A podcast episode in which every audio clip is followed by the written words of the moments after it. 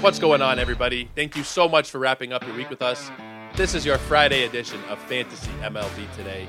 My name is Joe Orrico, and I am your host. You guys can hit me up over on Twitter at Joe Orrico99. That's J O E O R R I C O 99. You guys never miss any of my content when you're following me over there. You get these podcasts, my articles, all my Twitter threads, all in one place. So please do go check me out in the Twitterverse, I guess you could say. What we're going to be doing today is pretty much what we do most days with our weekend twist. We'll look back on some of yesterday's top performers. We will go through the waiver wire and see who is being added, who is being dropped today. We will look at some viable pitching streams for the weekend. There are seven or eight really good options out there. Typically, what I've been doing this season is giving you one guy for Friday, one for Saturday, one for Sunday. But recently, uh, these last couple of weeks anyway, we've seen some more options going on the weekend for you guys. So we'll go through those names, and then at the end of the show, we'll talk about one or two matchups to keep an eye on for this evening's games. Let's start off, though, with Aaron Nola. I think pretty clearly he was the best player yesterday. Uh, certainly in terms of pitchers, you might want to make an argument for Paul Goldschmidt, who hit two home runs. But we'll start off here with Aaron Nola. So, first off, he has really truly had a great season. Compared especially with what he did last season his era was north of 4-5 he still had an incredible whip at 1.13 and he was still striking out batters. But really it was a disappointing season for aaron nola. A lot of people bought the dip this season in the draft price. He really didn't cost you quite as much as he would have last season.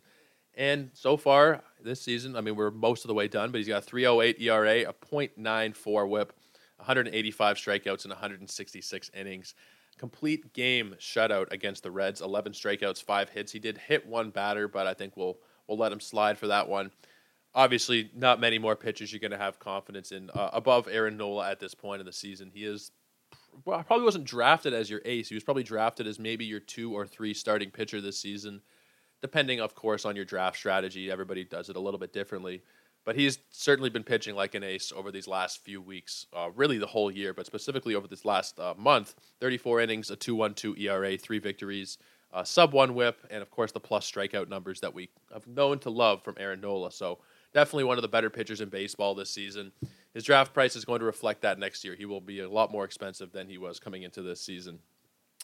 Let's go into Paul Goldschmidt. He was three for four yesterday, a couple of home runs. He knocked in five. He also walked once and he scored three times. Now, something that has kind of flown under the radar a little bit. I don't know if you guys follow Jeremy Frank on Twitter, uh, MLB Random Stats. I think he was the one who pointed this out to me recently, or not to me, but just to the public, that Paul Goldschmidt has a pretty damn good chance here of winning the Triple Crown. He is currently leading in batting average by 13 points. He's at 339. The next closest is Freddie Freeman at 326.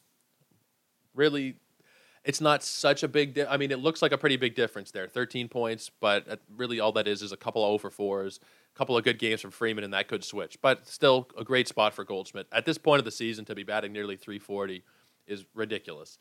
You look at home runs. He is two behind Kyle Schwarber. Schwarber has 35, Goldschmidt 33, and then after him it's Pete Alonso and Austin Riley at 31. Definitely room for him to catch up there. Kyle Schwarber can be very streaky. He might hit, you know, another 10 home runs he might hit zero home runs. But he just did go through a stretch before homering yesterday. It had been 20 straight days without a homer for Kyle Schwarber. So there is definitely room for Paul Goldschmidt to sneak in there. And then he is currently the RBI leader by one. And now this race is pretty much locked up between either him or Pete Alonso. 105 for Goldschmidt, 104 for Alonso. And then the next closest is Matt Olson at 87. And then honestly, remarkably, it's Trey Turner in the fourth spot there. And Maybe not remarkably, but just remembering uh, the fairly low RBI total from last season for Trey Turner compared to what he's done this season. I, I, I love Trey Turner. He's my favorite player in fantasy, probably. But back to Goldschmidt. I mean, the MVP is looking pretty certain for him at this point. He is somebody who has probably deserved an MVP once or twice in his career if you look at what he did throughout his Arizona tenure. Paul Goldschmidt was really, I mean, the conversation in recent days has been is Paul Goldschmidt going to the Hall of Fame? I've seen that a little bit. And yeah, I think that Paul Goldschmidt is probably going to the Hall of Fame. And just to touch back quickly on those Arizona seasons, so he came second in MVP twice and third once. First time in 2013, 36 homers, 125 RBIs, 15 steals, and a 302 batting average. That's incredible. In 2015, he had 33 homers, 110 RBIs, batted 321. And then when he came third in 2017, it was 36 homers, 120 ribbies, and a 297 batting average. He probably should have won in 2013. It was went to Andrew McCutchen kind of a toss up there. Uh, 2015, he lost to Bryce Harper. Unanimously, Bryce Harper won the MVP there. And then in 2017, he came third behind Giancarlo Stanton and Joey Votto. So it's not as if they were egregious, terrible, you know, he got absolutely robbed. But I think that voters, at least some of them, will think back and say, yeah, maybe Paul should have an MVP at this point. His career is definitely on the tail end. He's going to be 35 years old uh, in a couple of weeks, actually, on September the 10th. So maybe they think this is our last chance to reward Paul Goldschmidt for his great career. I think there's a decent chance, more than a decent chance, that Goldschmidt does come away with it. Just to quickly look at the Hall of Fame case for him here, he has 313 home runs, uh, 1032 RBIs. He's stolen 145 bases. It's something that we kind of forget about Paul Goldschmidt. He had seasons of 21, 32, 18, 18, 12, 15. Like he he stole bases as a first baseman, which is pretty rare. And then, of course, the career batting average 296, career OPS 922. I think he makes a pretty damn good case for the Hall of Fame. He also has three, four gold gloves, one, two, three, four silver sluggers. Probably should have more than that. And he's been an all star a bunch of times, seven all stars. Decent chance for him to make the Hall of Fame. I think if we're looking at this season, the MVP is pretty close to wrapped up in the National League. I think. Uh, what a season for Goldschmidt, really. I know he got a bit of bad press because he wasn't vaccinated. He didn't come to Toronto. But what he's done on the field this season really it should be rewarded and and in all honesty, we should have rewarded him a long time ago for this kind of year. It might be the best season he's ever had in his career at this age. And you know, you guys heard the numbers I just rhymed off there. That's pretty damn impressive. So Paul Goldschmidt, absolutely incredible, likely MVP winner, and looking like a pretty likely triple crown winner as well at this point, which is not something you can say uh, year to year. Let's talk about Lance Lynn here for a second. He is somebody that a few managers got fed up with and dropped a little while back. I'm very glad I held on where I still have him because he has seemed to turn it around here these last few starts. So yesterday it was six innings against Baltimore. He allowed three hits, uh, struck out eight. He had a really, really solid ball game here. Over his last 35 innings, he has a 3.31 ERA. Over his last 17 innings, which goes three starts, a 2.04 ERA, 21 strikeouts if he was dropped in your league, I would absolutely go and add Lance Lynn. He's down at 86% rostered on Yahoo. Should definitely be higher. I've talked about this before, but Lance Lynn was likely going to win the Cy Young last season had it not been for some injuries down the stretch. You could argue that Ray was going to win it, but I think that Robbie Ray kind of secured it there when Lance Lynn went down at the end of the season. Lynn is really a better pitcher than we've given him credit for. The whole recency bias, what have you done for me lately, can go a little too far. And yes, if you look at for the season, he has an ERA of five on the dot. Obviously, not very impressive. But this is something that we don't really talk about as well. Is when we look at stats, that's what the player has done previously. It's not necessarily going to be what they do in the future. How predictive are things like that? Sometimes they can be very predictive. But when Lynn misses the entire season almost, comes back, doesn't have a good few starts to open up his campaign, obviously those numbers are going to be a little inflated for a while. But like I said, last couple of weeks, ERA around two over the last month, uh, under three five he should not be sitting around on any waiver wires. That kind of strikeout upside. Obviously, the White Sox are kind of hit or miss for wins this season, but Lance Lynn uh, absolutely should not be available. Not that it's going to be many leagues, but just make sure he's not available in yours. Shea Langeliers, he went three for four yesterday, hit a home run, drove in a couple. He's had 34 at bats in the big leagues. He scored six times, hit two home runs, and he's batting 294. I think that he's got to be rostered pretty much everywhere at this point catcher has been such a crapshoot. I mean, there have been some decent options throughout the season here and there, but even we've seen like Alejandro Kirk has been very disappointing for a while. Not that you're going to be dropping him necessarily. Well, not necessarily. You're not going to be dropping Alejandro Kirk, but I think really Shea Langeliers makes a solid option there, either as a catcher replacement or even the way he's batting right now. You could make an argument that he could be a utility slash bench guy and then fill in for your catcher when possibly maybe your catcher has a day off. But the way he's been batting uh, Shea Langeliers is somebody that I'm very interested in right now. Specifically, obviously, if you're in a two catcher format, it's without question he's an ad. But even in a one catcher format, I think anything around ten teams and deeper should you should be really interested there. Let's talk about Patrick Sandoval. People were really, really fed up with him for a while, and I was a little bit too because the walks were just so brutal, even with the low ERA. He had a pretty high whip, and you know I think you can live with what he's been giving you recently. Specifically, uh, yesterday was another good start: six innings, five hits, one earned run one walk and five strikeouts. Now, over his last 31 innings, he has 29 strikeouts and a 1.45 ERA. Patrick Sandoval, he's available in too many leagues because of the walks, and I understand it. But he is still a lot better than what his roster percentage would indicate. Right now, we're looking at 64% rostered.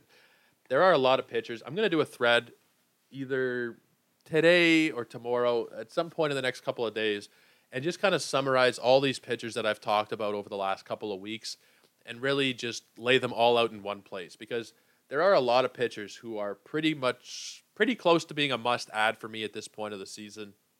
Obviously, guys, we've talked about like George Kirby and Justin Steele and Nick Lodolo and Reid Detmers and you know Braxton Garrett to a lesser extent. Um, these are guys that I've talked about like crazy, and I think I need to put them all in one place. Now Braxton Garrett obviously hurt right now, but all those guys were are people that I've talked about in the last couple of weeks who have been very strong ads who are available in way too many leagues. I'm definitely going to pull something together because I feel like with my Twitter stuff, sometimes st- stuff gets spaced out. I'll talk about one guy on Monday, one guy on Thursday, one guy on Saturday, and then it's like I, I just want to organize my thoughts a little bit there. And I feel like there are so many pitchers specifically who are undervalued at this time of year. So I am really going to be interested in adding Sandoval and a couple of a couple of those other guys uh, that I have talked about, and I will talk about again. So if you're thinking Joe's talked about so many pitchers being must add, I, I can't even keep it straight anymore. I got to listen to old pods or whatever, look at old articles. Like I, I will summarize that both. Uh, maybe that'll be my article this weekend. I'm always looking for good article ideas because sometimes you know I, I do what I like with the article. Sometimes it's a buy low, sell high. Sometimes it's waiver wires. Sometimes it's you know priority this, deep league ads, whatever. I think this week we will summarize some of the previous work and just go through some of these pitchers who are way too widely available. But anyway, I don't want to talk your ear off about that. That'll be forthcoming in the next couple of days. Let's talk about a couple of pitchers here. They will be I'll talk about them separately, but they group into the same category for me here. It's Marco Gonzalez and Dakota Hudson. They both had good starts yesterday. They both got the victory. Let's start with Marco Gonzalez. He went six innings, gave up four hits, one earned run, one walk, and struck out four. I'm just not sold on Marco Gonzalez at this point of the season. And these arguments, I'll go over them individually, but they could I could pretty much copy and paste what I'm going to say for these next two guys. They're not high strikeout guys. The ratios are very mediocre for Gonzalez. A 3.97 ERA is fine, but a 1.39 WHIP to go along with really piss poor strikeouts, not something I'm going to be too interested in. Now he's won four starts out of his last six, and that is in the last month. So you're looking back at these stats that's very good. He's won nine games the entire season. And we know the volatility that comes with the win stats. So can you look at that and say he's going to win another four next month? Absolutely not. In fact, it's probably closer to the opposite once you're winning so many games in a row like that. For someone like Gonzalez, who is, let's be honest, he's not a great pitcher. Uh, I'm, I'm not taking the bait here. I'm not adding him. I just think there are so many better pitchers available. Like I said, I will go through them again, but there are so many better options than Marco Gonzalez in terms of literally everything, even on his own team. Go for Kirby if you can.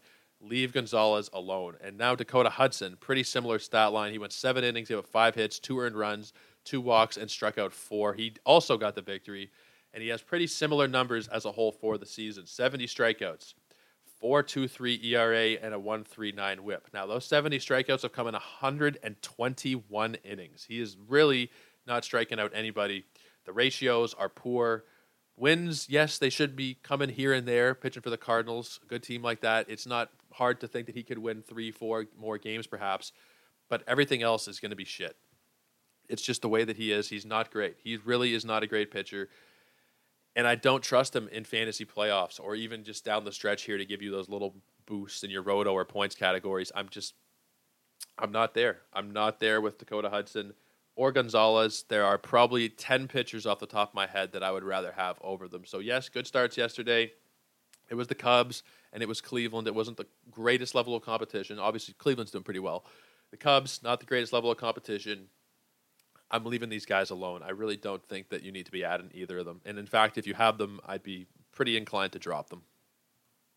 Let's keep it going now with the waiver wire portion of the show, where I'll just be going through some of the more added and dropped players across fantasy today. The number one ad is Bailey Falter. He will be starting against the Pittsburgh Pirates tonight. Now, he'll be taking the place here of Zack Wheeler in the rotation going forward. He has a forearm injury, might be out for a while, I'm not really sure, but Falter should get some regular starts. For the season in 45 innings, he has one victory, 40 strikeouts, a 440 ERA, and a 1.29 whip. Now, I didn't include him on my list of streamers because I think there are some better options, but desperate, uh, worst case scenario, I think that he's going to be all right here. Pittsburgh is a pretty piss poor team. So if you're going to add Falter, uh, no problem there. I think he's, he's I think he's a fine ad for tonight. Rafael Montero, he's been added up and he collected a save yesterday because Ryan Pressly is now injured. Uh, he has neck spasms. Who knows how long he'll be out for? I have Pressly on a lot of teams. So I did go and add Montero in one or two cases. I also did add Rowan Wick. Sticking with my word, I did say yesterday that I'd prefer him over Brandon Hughes. I added him up in one league. We'll see how that plays out. I do think that they could go back and forth a little bit here. But Rafael Montero is probably the best option right now. He should just slide into that closer role uh, while Pressly's out and get you some saves. At least over this weekend and into next week, he should be able to get you a couple. So strong ad there uh, out of the relief pitchers being added today. Cade Cavalli, he is going to be getting the start tonight against Cincinnati. He'll be making his major league debut. Now, I'm a little more cautious here. I think as a desperation stream, he's okay.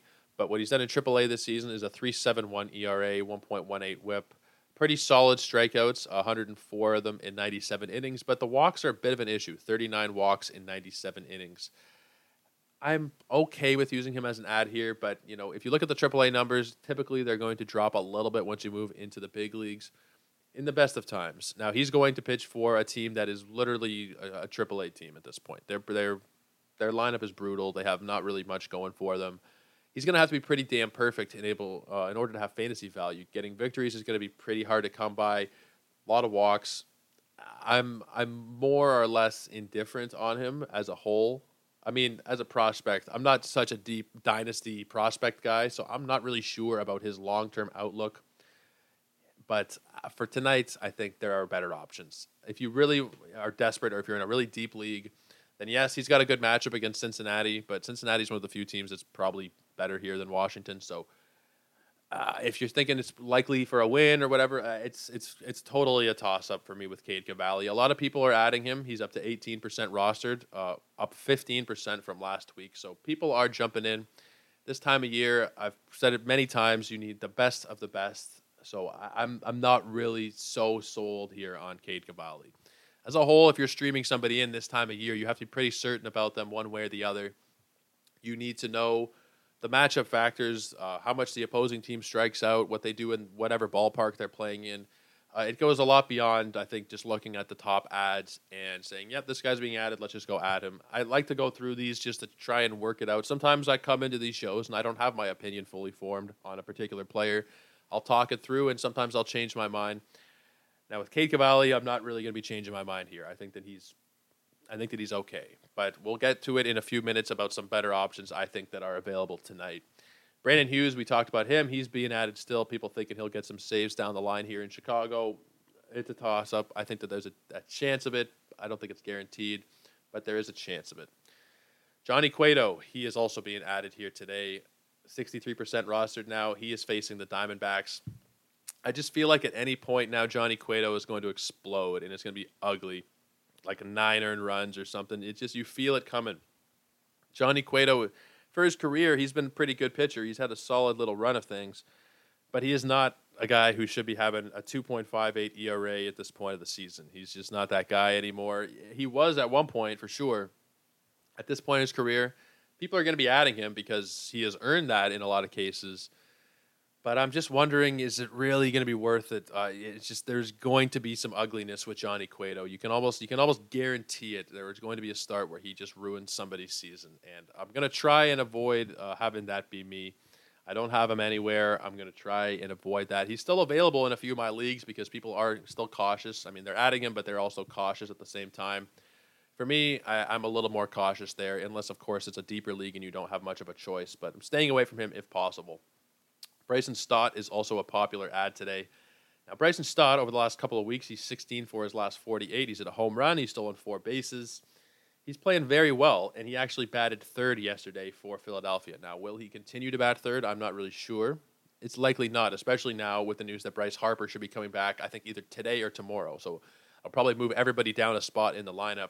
But Bryson Stott for the year has been a lot better than he might have been given credit for. He's got eight home runs, he's got eight steals decent runs and RBI numbers. Obviously, not a great average for the year, only at 229, but he's gotten a lot better there recently. So Bryson Stott, I think, is a solid ad at a weaker second base slash shortstop position. Let's move on to the drops. Who are people getting rid of? Well, Jared Walsh. He is today's must drop player because he has a thoracic outlet syndrome.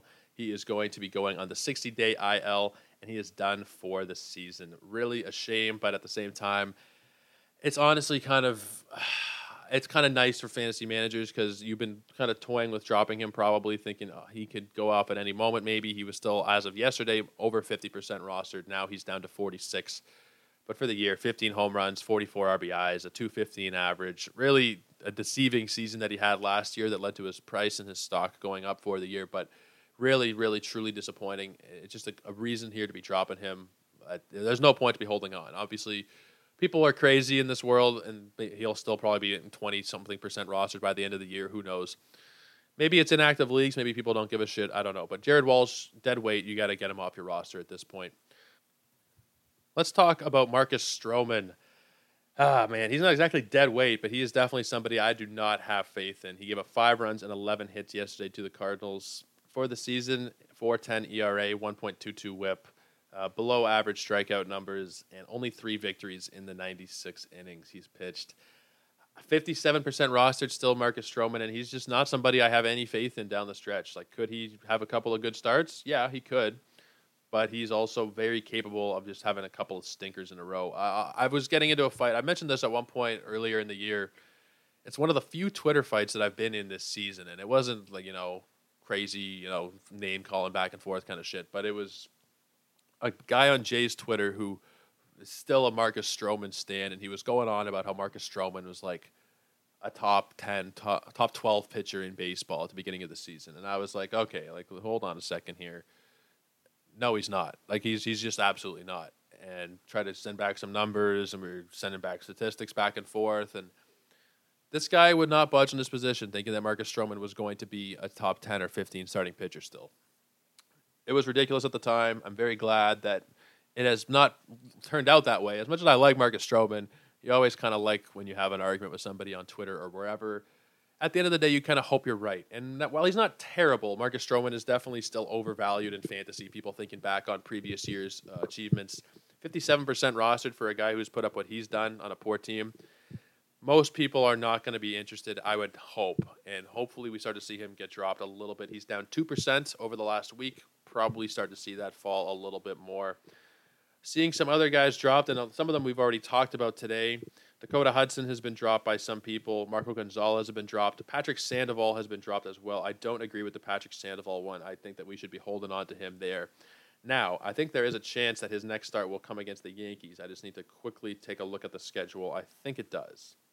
Yeah, so his next start is at home against the Yankees. There might be it might be a sit, but there are still going to be some good matchups throughout the rest of the season here for Sandoval. Obviously, if you are in real crunch time, maybe you can't afford to sit him for a start but I think that a lot of people you you would be able to make that sacrifice. Switch out the worst pitcher on your roster for him because he's probably going to be better than that guy. He is very close to having a sub three ERA, go along with plus strikeouts. Obviously, the walks, not a great team, are both factors there against him. But I think Patrick Sandoval is pretty damn under rostered at this point. Jake Fraley, he's also been dropped in quite a few leagues. He has been pretty good recently, but these last few games, over four, one for two. He didn't start a couple in a row there. The, the one for two, he came off the bench. But there were a couple of games against lefties where he did not start consecutively. I just don't have faith that this can hold out any more than a couple of days. Maybe if this goes on a couple more days or maybe a week, you'd consider yourself lucky. But I think at any point now, Jake Fraley uh, is going to be shooting down roster percentages. He shot up 21% last week. I would not be surprised if it shoots down 21% coming week. So let's keep it going here with Franmil Reyes. He continues to get hits most games here for the Cubs since he's been on board. People are still dropping him. Yesterday, he was dropped by almost a thousand teams. I think it's a little bit extreme. Obviously, he's cooled off a little bit this last week, but I think if you added Franmil Reyes, he has a lot of power potential. There's not many guys on the waiver wire who are going to be able to hit you that many home runs. So if he was dropped, I would take a look and see maybe you can replace your third or fifth outfielder depending on your league. I think that he still has value left this season. Let's talk about one more drop for today. Ty France. I talked about him yesterday on Twitter. He left with a calf strain. Uh, it was a bruised calf actually. And it's been honestly for a good while now pretty damn ugly for Ty France. So I sent out a tweet yesterday that had his stats from April and May versus what he's done the rest of the season. So I'll quickly go through that. So from opening day through May 31st, he had a 347 batting average, a 420 on base, a 174 WRC plus, seven homers, 23 RBI, or 23 runs, 36 RBI. So just like the main stats there 347 average, seven home runs, 23 runs scored. Since June 1st, we're looking at three whole months just about. 217 average, seven home runs, 21 runs scored, 26 RBIs. He has been inferior in every single category. Well, the same number of home runs over these last three months that he had in the first two months. He's still rostered in 90 plus percent of leagues, and he is at this point for well, honestly, it's sad to say, but for a while he's been a liability for your team. So he's still ranked inside of the top 200 over on Yahoo, but that's really propelled by the fact that he was like the number one fantasy player for the first six weeks or so. Uh, he's definitely somebody that you should have sold high on. If you didn't, you're probably going to be forced, like I am in my home league, to drop Ty France. He's been hurting you for a while now, and there's honestly no need to hold on anymore. And I don't think this is going to be too serious here with this with this bruise but it could be like a few days out, and it just compounds the fact that he is literally, essentially, forgive me, but worthless right now in fantasy. He's just done absolutely not a damn thing for you. Even if you just want to look at a smaller sample size this last month, 82 at bats, he's batting 146 with one home run. He's just he's just below replacement level at this point, well below it. Go ahead and switch him out. Do yourself a favor. You'll feel a lot better once you do. We are going to now look at this is my favorite part of most of my shows for the week is the weekend streamers section. We look through the matchups that we're going to be seeing this weekend. I spent a long time last night looking through all of them and trying to figure out who are the best plays tonight and really throughout this whole weekend. But let's talk about tonight first off. So I think the number one streamer for me, no surprise if you guys listen regularly and see my content, is going to be Justin Steele. Justin Steele is currently my favorite widely available pitcher. I mean, it would be George Kirby, but his roster percentage has shot up a bit. And even Justin Steele's is up to 46% now. That's very good. As of like a week ago, it was like 23 or 24 or something. Over the last month, 26 in the third innings, 39 strikeouts on a .69 ERA. He does not have any victories in those outings, which is unfortunate. Pitching for the Cubs will do that to you, but he's been helping you out everywhere else, and the wins will eventually come if he keeps up these kind of performances. Even though they're not going to be coming regularly, there will still be a few victories. So Justin Steele, number one with a bullet for me tonight. The other two options that I have picked out for tonight are both in the same game. And this is where we get a little bit tricky here, but hear me out. So Mitch White and Reid Detmers. I think Reid Detmers needs to be added. He should not be available in as many leagues as he is. He's 51% rostered, but he's really up to strikeout game. And even over the last month, if you look at what he's done 23 innings, 31 strikeouts, a 309 ERA with, yes, a slightly high whip of 1.41. He's coming off a bad start against Detroit, which has obviously led people to drop him. He was dropped by 13, 14% of leagues over the last week. That's just an opportunity sitting there on the waiver wire, a pitcher who has definitely, definitely improved throughout the season. We saw it a few weeks back against Atlanta where he shut him down over five. Shut down Texas over seven, one run, and 12 strikeouts. Seven innings against Seattle, one run, and seven strikeouts. Was nine strikeouts in five innings against Minnesota, and then obviously a poor outing here against Detroit, and then everybody runs for the hills. No, Reid Detmers is still one of the more valuable, widely available pitchers on the market. 51% rostered. It's a coin flip if you're going to be able to find him. Comb through your waiver wire and add him, and then – my recommendation, honestly, is probably to sit him for tonight. So it's maybe a little disingenuous as a streamer to put him in here. But he is someone who I think it's not the worst idea in the world to start him tonight. Obviously, it's Toronto in Toronto, so it's a home friendly ballpark, or a hitter friendly ballpark, I should say, uh, with a good lineup. The Toronto's lineup has turned it around recently, thank God but Reid Detmers is still somebody that I would have a, some faith in. Not not the highest amount of faith tonight, but rest of season add more so than just a streamer. I'd be adding him and sitting him. Ideally, that would be my advice. And even potentially, you could start him if you're desperate enough. We've talked about these scenarios before. Maybe your ERA is already like 750 for the week or something, and then it's you know start everybody, start anybody. In that case, it doesn't really matter. But if you're trying to preserve low ratios, it's probably not a great idea to start anybody in Toronto but I would still be adding him. Now, on the other side of that, Mitch White. Mitch White has been honestly a godsend for the Blue Jays, kind of being uh, It seems to be the newest version of Ross Stripling for Toronto. He's not going deep into games. Uh, Mitch White is typically going maybe four, maybe five innings. He's going to strike out four ish batters. He's very similar what he does uh, to what Ross Stripling has done so far for the Blue Jays. The strikeouts are going to be a little bit below average, but Toronto is favored in this game tonight. They should have a decent chance of coming out on top. Uh, minus 190 for Toronto here on the betting odds. So Toronto is favored. They should come away with a victory here. Obviously, Reid Detmers is the wild card. He could have a great game, and that might throw everything out of whack. But Toronto is favored. Should be a favorable outcome for the Blue Jays and for Mitch White. Likely, we're going to be looking at four ish innings, four ish strikeouts. It's not going to blow you away. Maybe he gets to five and is able to pull a victory away there. But just going through the other options tonight, maybe you want to go with uh, Bailey Falter for Philadelphia, or you want to go Cade Cavalli for the Nationals. I think that they are okay. Personally, they're going to be a little bit below the other guys for me. So Steele at one, with, uh, which Mitch White at two, and then Reid Detmers at three. Those would be how I would rank our streaming options for today. When we move on to tomorrow, there are also a couple of good options. I think the number one that I'm going to be taking a look at is Kyle Gibson going up against Pittsburgh at home. Gibson has been kind of hit or miss this season. Um, definitely not what we would have hoped for coming into the year. Not that we had crazy high expectations, but his ERA was sub four last year, and he was pretty serviceable. This year, he's got a four three ERA. Uh, the WHIP is about the same, but I think we were maybe hoping for a bit more from Kyle Gibson here. There have been flashes where he had 11 strikeouts a couple outings ago against Cincinnati, things like that. For the most part, though, um, you know, 46% rostered. He's kind of hit or miss, back end 12 team kind of guy. But against the Pirates here, I think that's about as good of an option as you are going to be finding tomorrow. There's a couple of guys I'm going to get into now, uh, secondary options, but I think Kyle Gibson would be my number one. Number two, is another guy that if you listen to me regularly, you know that I've chatted up this entire season, and that's Alex Cobb. He gets Minnesota tomorrow, and he has seen a correction in his luck recently. Now, you might look at his recent stretch of games and think it's not very impressive.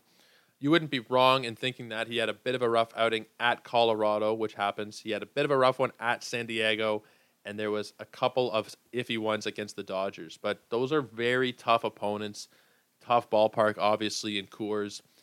I'm not going to hold that against him really when he has a somewhat subpar outing there, especially when you look at the luck correction he's seen. His BABIP and left on base percentages have gone closer to normal. He's still not great in those areas because the early season numbers still kind of weigh it down. But he's 39% rostered on Yahoo leagues. I think it's even less so on ESPN. Over the last month, 34 strikeouts and 30 innings, a 3.30 ERA, and for the season he has a sub 4 ERA now. It's down to 3.99. Only four wins is very disappointing but there are very few pitchers out there with as much upside as Alex Cobb has strikeout wise. Uh, still sitting around below 40, like not even below 50, but below 40% rostered. I've been on his train the entire season, and I'm hoping that we can see these last couple weeks uh, continue to stabilize because, like I said, those early season numbers really dragged down the entire year. A couple of really bad outings, but he still has a sub 4 ERA he is the hill that I've been prepared to die on all season, and for the most part, it's turned out pretty well. So uh, I'm still all in on Alex Cobb, not even just as a streamer here against Minnesota, which is an okay option. Uh, it's a, it's not like the greatest matchup or anything. It's a pretty decent matchup, but it's nothing to write home about. I just like him more so as a rest of season kind of guy as well. I think there's definitely definitely a couple of pitchers on your roster that you can switch out for an Alex Cobb, Justin Steele type. Uh, without question, there's got to be at least one guy on a 12 team roster. Maybe on a 10 team roster, you don't find that. 10 teamers, I think it should be at least one automatic swap there. One more streamer we'll talk about for tomorrow, and it's going to be Drew Smyly against Milwaukee, another Chicago pitcher we'll highlight. Over his last 28 innings, he has 28 strikeouts, a 257 ERA, and a 1.11 whip. It's been several really good outings in a row. And he's probably going to end up being one of the more popular ads. I think that I'd probably still slot him in that third place behind Gibson and Cobb, but really it's not like such a definite order. I think you could mix them around a little bit and you wouldn't necessarily be wrong. So, in that, once again, Kyle Gibson, Alex Cobb, and Drew Smyly, those are the guys that I'm looking at for Saturday. When we take a look at Sunday, I am going with Nick Lodolo here against Washington as my number one.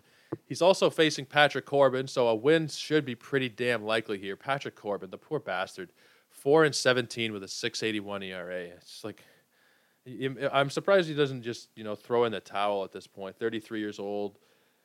Oh, man, like I, I do feel bad. I don't think he's quite this bad. We've seen a lot better seasons from Patrick Corbin, but Jesus Christ, like just awful stuff. But Nick Lodolo on the other side, he is somebody who is not valued nearly enough in fantasy circles. He's only 27% rostered. He has had a couple of shaky outings recently, but as a whole, still over this last month, 27 innings, 30 strikeouts, a 3.90 ERA, and a 1.34 whip. For the season, 4.35 ERA, 1.52 whip. He's still a young guy who's figuring it out, but the plus strikeouts, the great matchup, and of course, Patrick Corbin there on the other side of it. It's really juicy. I think I'd be I'm very tempted to say the other person in this matchup, or not in this matchup, the other person that I'm highlighting for Sunday as the number one.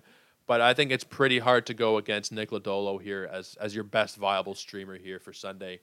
The other guy who I'm kind of going back and forth was uh, back and forth with seeing maybe this guy I prefer, but I think it'll be Lodolo. But still, uh, Ross Stripling is a very viable candidate here at home against the Angels. Ross Stripling is still, uh, let me just take a look. He's at exactly 50% rostered on Yahoo. 35 last week. He's now gone up to 50. This last month, he has a 1.62 ERA, and for the season, it's 2.84. It's not as if this has been some crazy, small, unsustainable stretch. For the year, he has been one of the Blue Jays' best pitchers, and he is still, like I said, very widely available. So go ahead and get yourself some Ross Stripling and some Nick Lodolo on Sunday. I would prefer Lodolo. I'm not sure it's really that big of a difference. I think it depends on what you're going for. Uh, Lodolo can be a little bit more volatile, could potentially give up some more runs, I think, but he's likely to get more strikeouts than Ross Stripling. Uh, it's the total opposite with Stripling. He might get three, four strikeouts, but there's a good chance he'll go five ish, maybe six innings, and still be able to secure you the victory. So those are the streamers that we will be looking at for this weekend. Reid Detmers, Mitch White, Justin Steele, Kyle Gibson, Alex Cobb, Drew Smyly, Nick Lodolo, and Ross Stripling. A lot of guys. You might have to like listen back a couple times because I've gone through them kind of quickly here, but there are a lot of dudes I think that can really be a valuable plug-in for your teams this weekend. Now, with all of that being said, Nobody is a must start pitcher at this point of the season. There is not one pitch. I don't care if it's Verlander, McClanahan, Alcantara, what have you. If you're on the weekend, you've already secured your pitching matchups, then you don't need to start anybody. I, am serious. Like there are there is one league in particular. It is not the most active league, but I just want to give you an example where I will not be starting literally any of my pitchers this weekend, even though I have a couple of solid ones going. Brandon Woodruff, Yu Darvish in this particular league uh, they're going to be sitting on the bench. And here's why my ERA is 1.69. I have 32 strikeouts compared to his 13. I have a 0.79 whip compared to his 0.96. Um, my 169 ERA is compared to his 2.41. So, yes, I could start these pitchers, but I don't really need to. I have a 19 strikeout lead. He has two pitchers starting. And if I really need to, then I'll possibly stream somebody in for Sunday. But I'm not going to be going out there and putting myself in a chance where maybe I'll put myself behind when I don't need to. I'm going to let him make the mistakes here. If he wants to go out there and stream a bunch of pitchers and hope for the best to try and lower that ERA and and the WHIP because they're both good numbers. I'm just having a great week here. 26 innings and really like below 2 ERA, below 1 WHIP. I'm not starting those guys because I don't need to. Now there are most most situations you're going to be starting Woodruff and Yu Darvish regardless, but please take a look at what you need on a given week. If you're already secured in your categories, I have five wins, the other guy has one, things like that leads you to believe I don't really need to be starting anybody here. Let's say it's a Sunday and you're up by 30 strikeouts and you're up by you know four ERA or whatever, three ERA. Are you really going to start McClanahan or Verlander or you know Cy Young, Roger Clemens, Pedro Martinez? No, there's no reason to. So just because they're studs, just because they're going to be winning accolades and they're elite pitchers do not feel the need to start them if it is not necessary. Before I leave you guys today, I do want to quickly talk about my one matchup of the night here. Well, there are a couple okay ones. I think Shane Bieber and Logan Gilbert has the potential to be pretty good. Uh, Logan Gilbert's been scuffling a bit recently, so it's not one I'm going to be paying too much attention to, although it could be really good. But my number one here tonight is going to be Justin Steele and Freddie Peralta, Chicago and Milwaukee. Obviously, Freddie Peralta has not been quite as good as we would have hoped. If you look at the season as a whole here, his ERA is still over four. Strikeouts have been pretty good, but maybe not as good as we would have hoped. Uh, 22 walks in 57 innings is okay, but it's been overall a fairly disappointing season for Freddie Peralta here. Hoping that he can get back on track against the Cubbies tonight. Well, I say back on track. It's been a couple of pretty solid outings in a row, but he has given up a home run in three straight, and he's walked seven batters over those. Uh, well, those seven walks come in his last two outings. So hoping to see a bit of a course correction from Freddie Peralta here. On the other side, Justin Steele. I go on and on about Justin Steele. I love the guy. He has been excellent now for a good while. I mean, really, most of the season. There was one bad start where he allowed seven earned runs. Pretty much every other time, he's allowing three or fewer earned runs, striking out a lot of batters, and really just giving you a good chance to win. 325 ERA one uh, sorry in 113 innings so it's not like it's a, a, really small sample size where he's done well and for the most part this season he's been very serviceable Guys, I'm going to leave you there. This, of course, is Fantasy MLB Today. If you guys have not already followed me over on Twitter at Joe Orrico99, I'd really appreciate you guys hitting me up there, as well as rating and reviewing and commenting on the show on whatever page it is you, you listen, whether it's you know uh, Google Podcasts, Apple, Spotify, Stitcher. I don't think you can actually leave comments on Stitcher. If I don't think, but uh, please rate, review, uh, download, and subscribing to the show is really important. If you guys are not subs already, uh, it'll just continue to download for you in the off season. When I know that the viewership will be heading downwards in the off season, it's to be expected. But I hope a couple of you guys will continue to listen. We'll continue to bring on guests, maybe go a little bit more general baseball wise, and take the foot off the gas uh, fantasy wise, at least for a little bit there, and give ourselves a bit of a break. But subscribe, download, follow on Twitter, do all that great stuff. And we will see you again on Monday. Keep a lookout for the article on Sunday and everything else over on Twitter, guys. Cheers.